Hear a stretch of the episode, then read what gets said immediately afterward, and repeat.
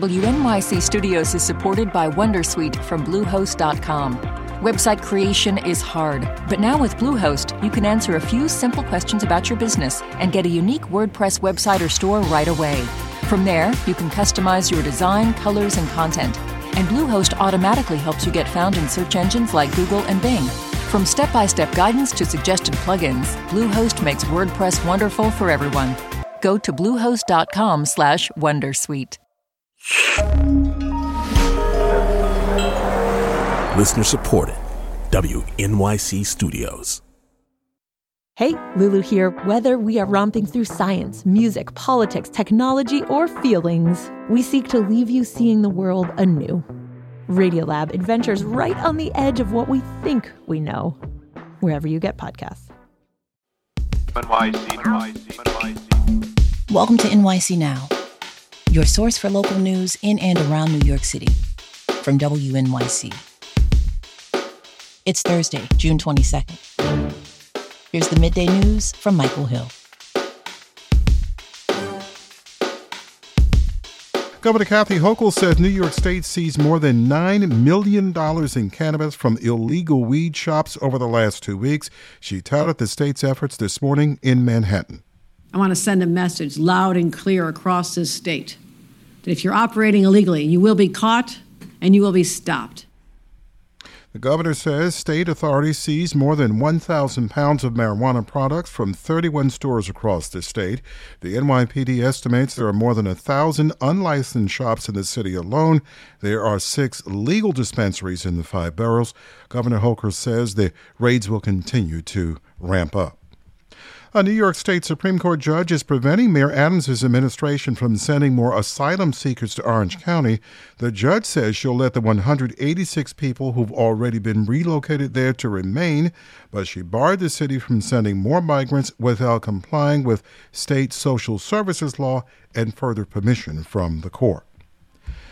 sixty-four and cloudy right now. Showers today, a high near sixty-six, and a light breeze on this first full day of summer. Showers likely and possibly a thunderstorm tomorrow and up to seventy-seven.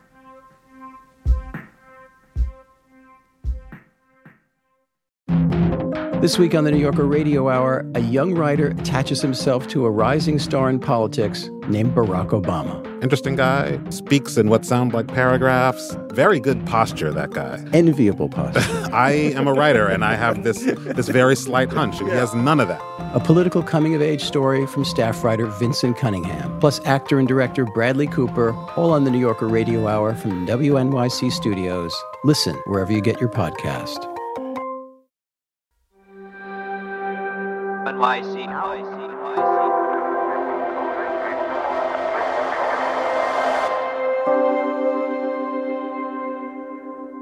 Rent-stabilized tenants in the city are waking up to a new reality this morning.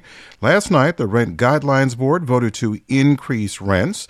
The vote happens every year, but this year, tenants and landlords are sounding the alarm over what they say will be dire consequences. Joining us now to break down how tenants and landlords are going to deal with this is W N Y C's housing reporter, David Brand. David, the Rent Guidelines Board vote happens every year, as we said. How is this year any different than previous years? We're still coming out of the pandemic and the shaky economic recovery from that. Inflation is high, prices are high, people are hurting. So last night, the board actually issued a lower increase than last year on one-year leases. It's going to be three percent. And then on two-year leases, well, it's time to get your calculators out. For the first year, landlords can raise rent by two point seven five percent. And then the second year, they can add on an additional three point two percent from the previous year's rent. So that factors out to about a four point five percent increase. So rents are going up by up to three percent for one-year leases, and it's a little trickier for two-year leases, right? Exactly right. There are roughly a million rent-stabilized apartments in the five boroughs. How are tenants reacting to this decision, David? Well, gone are the days when the Rent Guidelines Board would actually freeze rents, and that happened three times under Mayor Bill de Blasio. You know, the board over the past two years has increased rents nearly as much as de Blasio's boards did during his entire tenure. And I'm saying de Blasio's boards, and now we have Mayor Eric Adams, because Uh, the nine members on the Rent Guidelines Board are all appointed by the mayor and, and seem to uh, vote for increases or, in some cases, freezes that are favored by the mayor. But no one's happy, Michael. Tenants don't want to pay more, especially tenants who are already barely hanging on. You know, the median income for rent-stabilized households in New York City is about forty-seven thousand dollars. That's not a lot, and it's a lot mm-hmm. less than the median income for households overall. And we spoke to Natalia Marquez. She's a rent-stabilized tenant who described the scene last night as mournful. Honestly, it feels like a funeral today. It feels like they voted on this increase without any input from tenants. We didn't, we didn't vote for this increase, and we didn't vote for the people voting for this increase. She went on to say that she feels like, despite the testimony of public hearings, the board doesn't listen to tenants when they say they can't afford the hikes. And what about landlords, David? Are they happy or disappointed with the board's action? Well, they're not happy either. They want a higher increase to offset their rising costs. You know, landlords are fundamentally in a better financial situation than the vast majority of renters. They own the property, they collect the income on rent, but that income has decreased on rent-stabilized units in recent years, and that's happening at the same time as prices increase. So insurance, fuel, the cost of making repairs.